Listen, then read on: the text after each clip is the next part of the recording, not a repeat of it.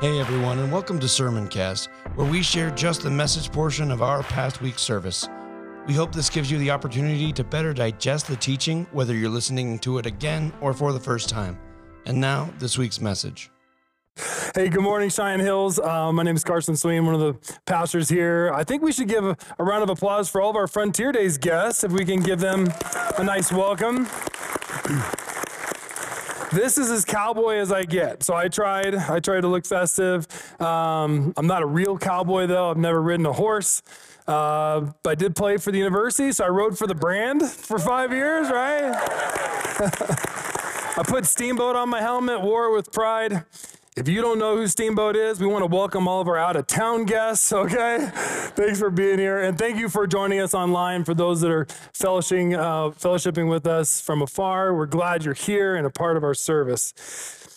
All right, let me ask you a question. When you're at church on Sunday and you listen to a sermon, what mindset do you have?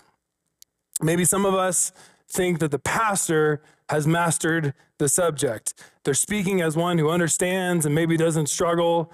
Um, have you guys listened to TED Talks? You've watched TED Talks. It is, it is amazing content, but it's someone that's mastered something. It's condensed, it's brilliant, and, and they're an example of it. Sermons are not like that, okay?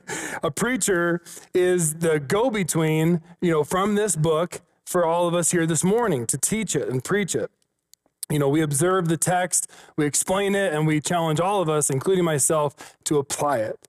Uh, but it's not a TED Talk. Um, so, just because I'm preaching on it doesn't mean I mastered the text. And the point in case is this morning, this sermon by this preacher, okay? Because I'm preaching on patience. this is not a strength of mine. Um, about a month ago, I, uh, I told my oldest daughter what I was preaching on, and she's like, "Hey, what are you preaching on?" And I was like, "Patience," and she laughed in my face. so. I do struggle at home with my kids. Good to know that dad's a safe place to just laugh in his face. but despite despite my daughter's reaction, um, I'm not a complete failure at being patient. I have areas in my life where I actually do really well, and then I've got areas in my life that I struggle. Maybe that sounds familiar to us this morning, right? There might be a person or a place you're like, I do it so well. And there's a person in place that just sets you off. Being a dad has challenged me personally in the most the most in the area of patience. And so, you know, I don't know about you guys, maybe it's kids or maybe kids are easy for you. You know, maybe work is really challenging or maybe work is really easy. Or maybe some of us maybe with our spouse it could be, oh, it's easy to be patient, or that might be one of the, the hardest things is our marriages. So why do we struggle so much with being patient? Being patient. It's like, how can we be good in one area and not another? And I feel like that's so such a human trait, right? To be okay, but still struggle, not good all the time. And so with my kids, well, I've just been thinking about this. Why do I struggle so much as a dad? And it's very funny that I get to preach on this in the summer, right, parents? Summer, no school, 14 hours of daylight. What could go wrong? I got, I got, I got four kids at various ages and stages, and we've got them for 11 weeks. And uh, so parents know they know what that is. That means 11 weeks of fighting and arguing and I, I gotta get this out of my system, so bear with me. Let's do some math. 14 hours times seven days a week times 11 weeks, that is 1,078. Opportunities to be patient or fights and arguments, you know? But I got four kids, so you usually need at least two kids to fight. I've got four, so let's just multiply that by two and say that Alex and I this summer will have 2,156 opportunities to be patient with our kiddos. Um, and so I don't know. I, I, really was thinking about this, as funny as that is. Or you're like, Karsten, I don't want your life. That is a lot. Um, but maybe it's a quantity thing. You know, maybe for some of us, their lack of patience is that it just happens over and over and over, and it's just difficult. So, whether it's kids or technology, maybe if we run into frustrations frequently, that sets off our anger. We're not patient in spaces that seem to nag us or wear us down. Now, don't look at anybody in the room right now. I don't want anybody getting hit, okay? Eyes up here. Don't look at someone and be like, you're the problem.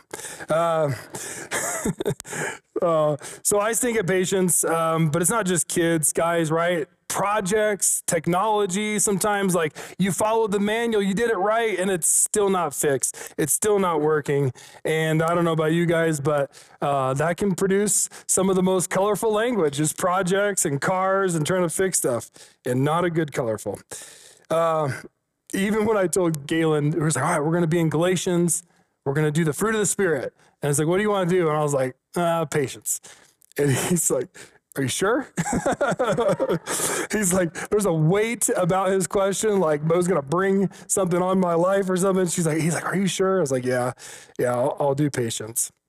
Um, but it's kind of like when people tell you not to pray for patience. You know, God doesn't dump patience on you because you prayed about it. Usually, it comes by trials where we have the opportunity to exercise patience, right? The chance to exercise patience. So let's focus on that word real quick exercise. And I think we can get this if we think about other things, but I think it also relates to patience. So think about running or cycling, uh, sports where you exercise. I thought of like the most extreme example would be like bodybuilding. So I've got to build tons of muscle. I want to be extremely big. All right. Um, if you want to grow muscles, you don't pray for larger muscles, you exercise them, right? God doesn't just poof grant you large muscles. Have you guys seen Aladdin when the, the genie's like phenomenal cosmic power and he's like massive, right? Like it doesn't work that way. Um, you have to break down the fibers in your muscles, right? And then God, He built our body to heal and add more fibers. So, thus, you get larger muscles because of the new fibers. So maybe instead of waiting on patience or, pra- or, or praying for patience, maybe we need some new patience fibers. You will need to exercise patience to break down your current capacity in order to build more patience. So, take kids, for example, that's my biggest struggle. Um, I had a certain capacity for patience before we had kids. I even thought I was pretty patient before I had kids. And I was very naive, all right? We, uh, Addie's birth was traumatic. We had Addie, and, and my patience grew. And then we had Caleb, and my capacity for patience with one kid was not enough people have joked that you know when you have one kid it's like double team on on you know defense for football. You have two kids you're man to man coverage and when you have three kids you're in running a zone and you're just hoping for the best right? You're you're in zone defense. And so we had Camille and now my patience for two was not enough. And then we had David and repeat you guys get the the point right? Exercise patience it's not some miracle, mysterious change that just happened to you overnight. It's daily exercise in order to grow and build more.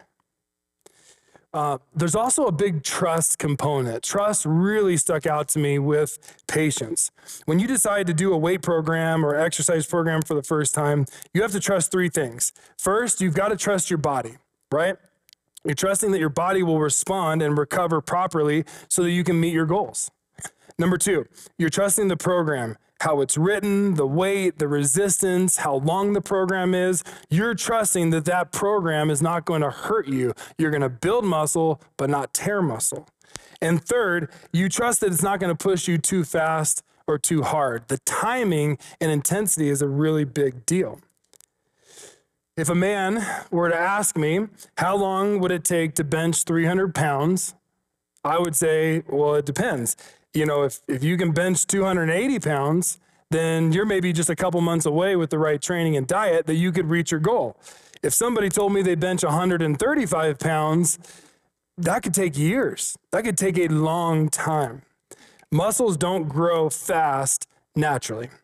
It takes years to build significant strength. So if it takes years to build muscle, what about our patience muscle, right? Could that take years? Do I need to be more patient with myself?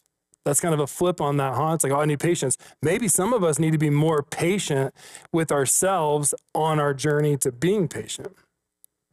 So I believe that as you read this book, and as you maybe think about people in your life who are good examples of patience, I think the answer is yes. I think that a very patient person, that that's going to take years.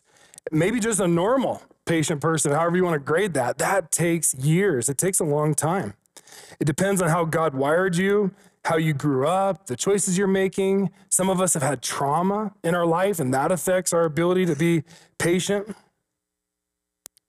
So I think that just letting that sink in is like it takes time. Some of us might need to take a big breath this morning and regarding patience, be more patient with yourself. Give yourself that grace to grow. I certainly didn't didn't happen for me overnight with kids. It was years and years and years. So patience takes time, but it also takes trust. If you remember nothing else for the sermon, remember trust. If, if you're writing something down this morning, write down trust.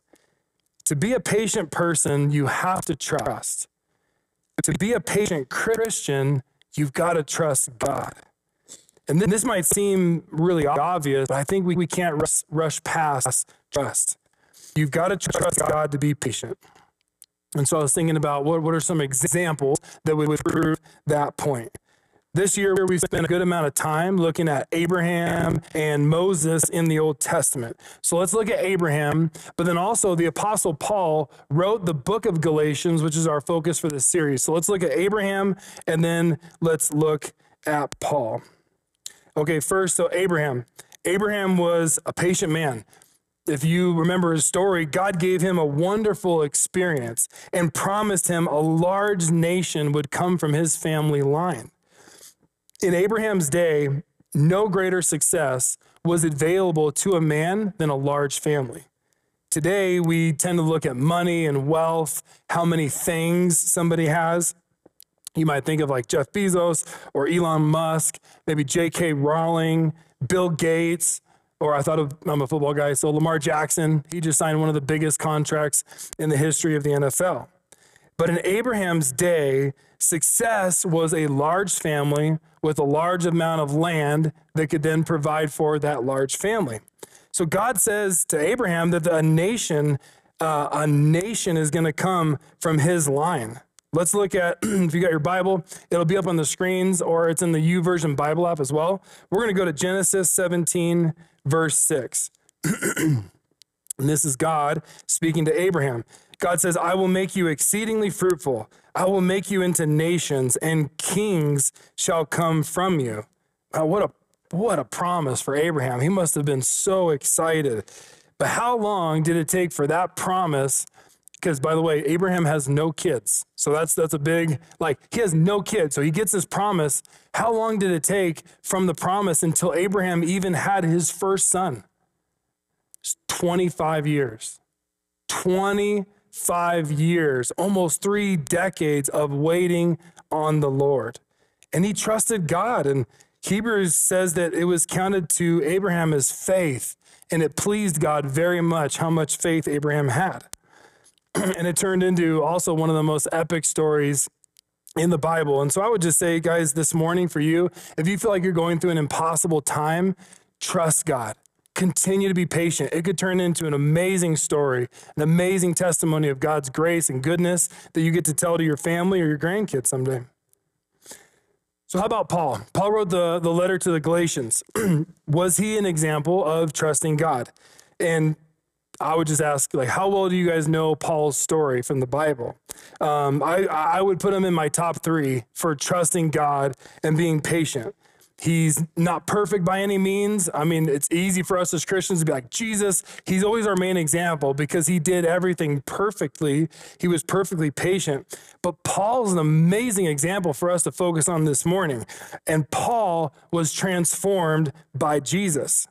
Paul's conversion was blinding. Did anybody catch my Bible plan there? Huh? Blinding, huh? Blinding conversion. Sorry for my bad dad joke based on biblical history. Um, all right, so Paul, if you don't know his story, he is on the road to Damascus, the Damascus road, heading to Damascus. he is a devout Jewish man and he believes that Christianity is heresy, it's false, and he is doing everything he can to arrest these new Christian leaders and shut down the Christian church. That man is who God is going to use. And so Jesus shows up on this ro- road in this blinding light, so blinding that it makes Paul go blind. And someone has to lead him by, by the hand into the city of Damascus. And he is blind for days. Uh, but God tells Ananias to go to Paul in Damascus. Ananias is a Christian. He obeys God. He finds Paul in this house and he heals him. And so Paul, I mean, right off the bat with his first experience with God, is trusting him while he's blind. The Bible says he didn't eat or drink for three days, but he waited on the Lord. God showed up uh, through Ananias, and by the power of the Spirit, he was healed. And God gives Paul the job of preaching the good news, this new message of salvation through Jesus Christ to non Jews. Uh, next, we're going to be in Acts chapter 9, verses 13 through 15. But Ananias answered, uh, Lord, God is speaking to him. He says, Ananias answers, Lord, I've heard from many about this man, he's talking about Paul, how much evil he's done to your saints at Jerusalem. And here he has the authority from the chief priests to bind all who call on your name. But the Lord said to Ananias, Go, for he is a chosen instrument of mine to carry my name before the Gentiles and kings and the children of Israel. So, what were non Jews called in the Bible? Gentiles, right? So, I was thinking about this. Why would bring this brand new message of salvation through Christ to the Gentiles? Why would that require a lot of trust? Well, think about the Jews, um, the Hebrews, they knew God. His name is Yahweh. They knew him and they knew his law. Um, and they knew that they needed a savior. Many at that time, they were expecting a savior to come in their lifetime. They were looking for it, they were ready for it. But how about the Gentiles? They don't know this God. They know of gods, but they don't know this God. They don't know his law. And, and they believe in order to appease the lower G gods of their time, man has to be good, try hard, and sacrifice personal things in order to appease these gods. And we need to remember this because later, uh, the book that we're studying, written to the Galatian churches, this stuff is going to crop back up. Gentiles thought to appease God, the gods of their culture, man had to be good, try hard, and sacrifice personal things in order to make God happy with them. So, Paul, he's put in charge of reaching the Gentiles with the gospel. He has to teach them who God is, he has to teach them their law, and he has to teach them that God requires no sacrifices on their part to appease Yahweh. It is faith in Jesus Christ, and that's it. But Paul's starting from scratch with these people, but he's trusting God to bless it. And that's a lot of trust, I think, for that mission. And, and God blesses Paul's missionary work. I mean, just check this out. I looked this up online. Um, Paul went on three huge missionary journeys to start churches. If you include his last trip to Rome, Paul, they think he walked over 10,000 miles. Isn't that crazy? Someone was asking me to do a, a marathon this morning, and I'm like, I can't do a marathon. 10,000 miles, that blows it away. And so he walks those 10,000 miles to share the gospel, start churches. He meets thousands of people. Um, this article said he spent 1,731 denarii in his day towards uh, this missionary effort. He was on the road 281 days, and they think he established at least 14 churches. And in the end, Paul would lay down his life for Yahweh. When he goes to Rome to defend his faith, he's killed for it. So I, you know, we read that list. I'm like, Paul, he's an amazing example of his life being changed by Jesus and Jesus alone, and just that patience and that trust in God. He trusted God every day, and God blessed him uh, by the building of these churches. Now, the churches that are in the book of Galatians, those are to the region of Galatia. So I don't know if you guys know where that is. I didn't, so I looked it up. In 2023, if you were to find Galatia on a map, you would be looking at north central Turkey. So, north central Turkey, this is where Paul is taking those missionary journeys. That's where these 10,000 miles are traveling through as he's sharing this good news of faith in Christ and starting churches. So, the setting for Galatians, which this series is based on, uh, it's where we get the fruit of the Spirit. If you're wondering, the fruit of the Spirit, that's found in Galatians 5, verses 22 through 23. But today is just about patience. So some some of you might right now you're like Karsten, where are you going with this? All right, uh, we talked about Abraham's trusting God, and he was a patient man. Uh, we talked about Paul and that he was a patient man. But why is it important that we know the background of the Galatian churches? Because Paul's greatest act of patience you haven't heard about yet okay? And if we don't cover the background, then we're not going to do justice the this this uh, moment where Paul exub- he ex- exhibits so much patience. So hang on with me, but the background matters. So Paul is writing this letter to the church because they're drifting from the truth of the gospel that he preached to them, and they're headed towards heresy and pain. And the Bible makes it very clear that there are truth and there are lies, right? It's real black and white. Truth that is established and agreed upon by a group of people is called doctrine. And heresy is kind of a word for a, a lie that would seek to come in and destroy godly doctrine. So when Paul came to the Galatian region, he preached a gospel of salvation through faith in Jesus Christ. He established doctrine for the churches around that core uh, truth. Believe and confess that Jesus is Lord and you can be saved. But after Paul leaves the region to go meet more people and share that message and build more churches, um, people came into the Galatian church and they proclaimed heresy. They tell a different gospel. So let's read that. We're going to be in Galatians chapter 1, verses 6 through 9. This is Paul talking to them. I'm astonished that you are so quickly deserting him who called you in the grace of Christ, and you're turning to a different gospel. Not that there is another one, but there are some who trouble you, and they want to distort the gospel of Christ. But even if we or an angel from heaven should preach to you a gospel contrary to the one that we preached to you, let him be accursed. As we've said before, and we'll say it again if anyone is preaching to you a gospel contrary to the one you received, let him be accursed. So you see that the, the Galatian churches, they now know God. They know his name is Yahweh. They're learning the law of the Bible, what God says is right and wrong. And they, at the, their start, they believed and received Jesus Christ. But now there's Jewish followers that are telling the Galatians that they need to be circumcised in order to be right with God. Some of us are like, wow, that took a big turn. We're talking about the Bible, and now we're talking about something that happens to babies. What's going on here? Um, you got to remember the Old Testament and the law, uh, which is the Jewish Bible, the Old Testament. It was all about what, you know, right, wrong, and how to get right after you had messed things up and sinned. They had the law, they had the sacrificial system to cover their sins. But here's the big one how are you a part of Abraham's family? Remember Abraham?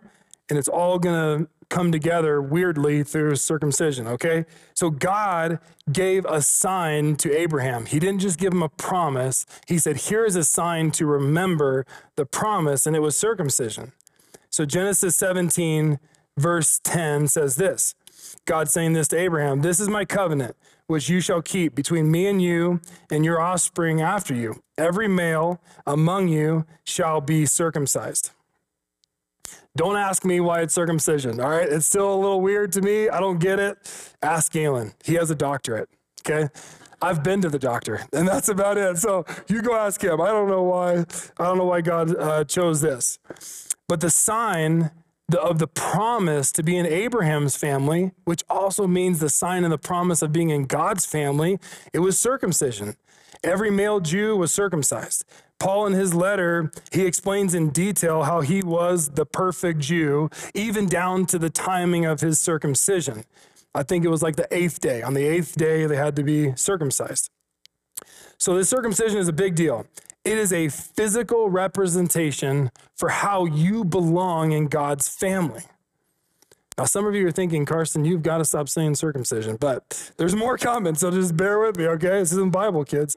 Um, so they're Jews, and maybe even something that might have even been Christian Jews that were making their way into the Galatian church saying that people had to be circumcised. So they're saying, in order to be in God's family, and number two, in order to be right with God, you have to be circumcised.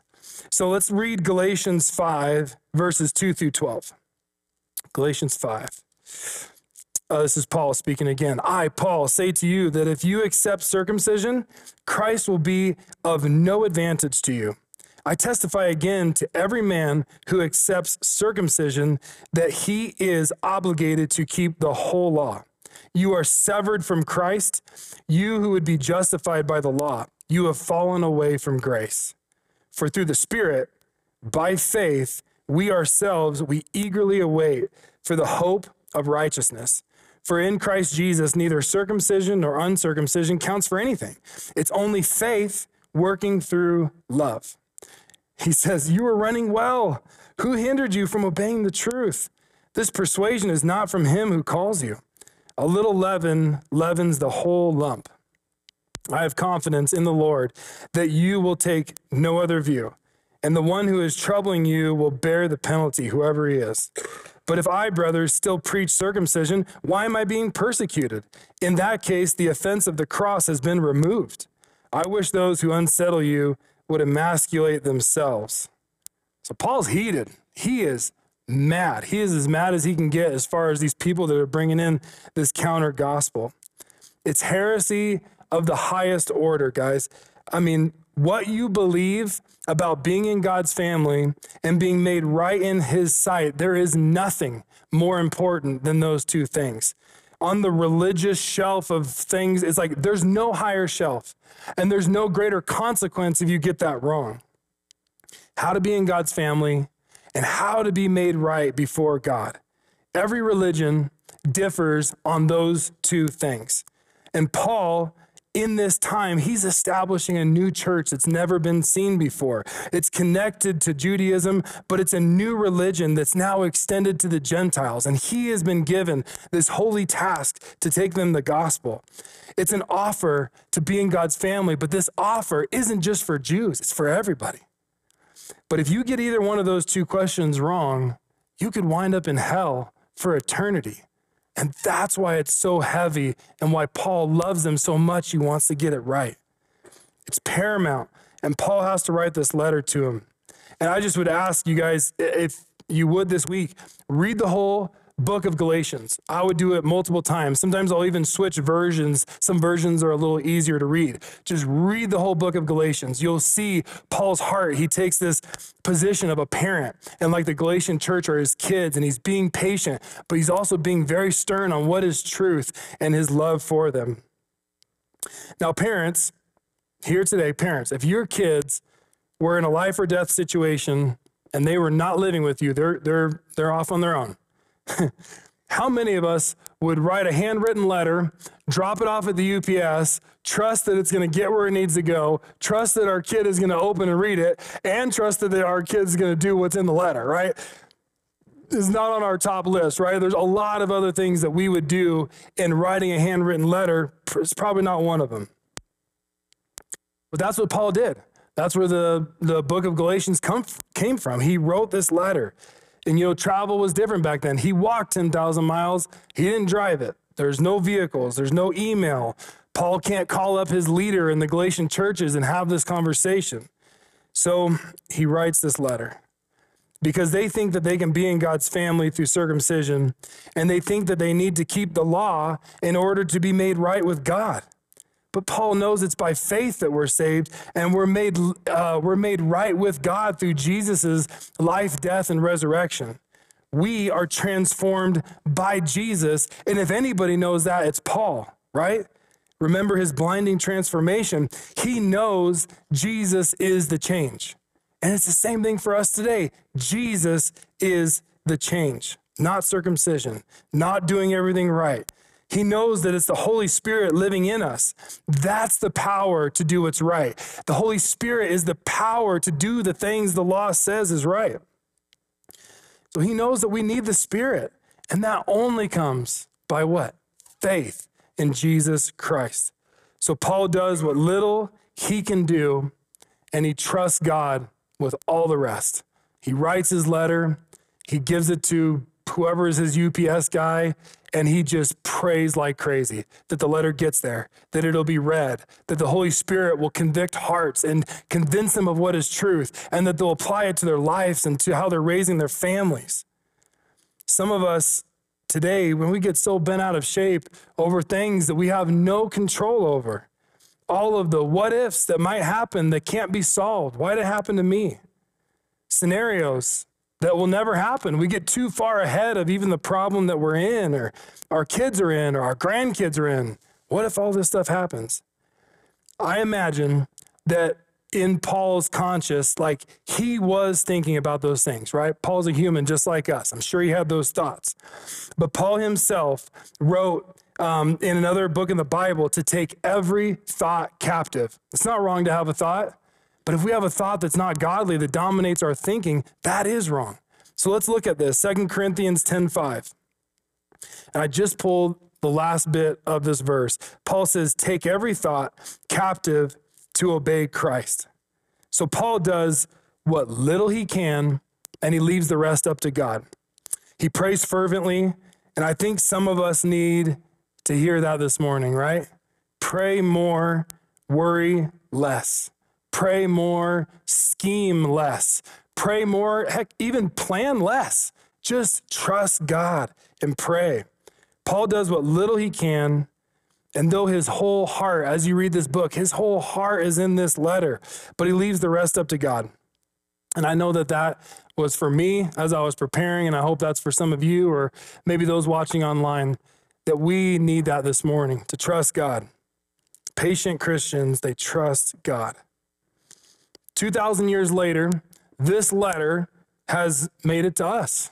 It made it to Cheyenne, Wyoming, a place that Paul didn't even know existed, right? No idea Cheyenne, Wyoming even existed. So maybe this concept of doing what little we can and leaving the rest up, up to God, maybe that's pretty powerful. It was for this letter that is still alive and perfect and in our possession today. So, one of my thoughts, just kind of, I don't know, kind of an emotional thought, but it's like maybe Paul's prayers are still behind that letter. Maybe his prayers are still effective even today as it reaches us, as a false gospel is constantly out there that we could try to follow. So back then, I'm sure Paul wondered a couple things. Is it going to get there? Will the letter be received? Will the letter be shared in the church? And will it be applied in our lives? And so the same thing is here for us today, 2,000 years later. The letter got here, the letter is being read, but will it be applied? I don't know. That's up to you guys. That's up to what the Spirit is saying inside of your heart and your spirit this morning. Let's read uh, Galatians chapter 3, uh, verses 23 through 29. Um, it just brings everything that we have talked to today right into focus. Paul says this He says, Now before faith came, you were held captive under the law imprisoned until the coming faith would be re- revealed. So then, the law was our guardian until Christ came, in order that we might be justified by faith. But now that faith has come, we're no longer under a guardian.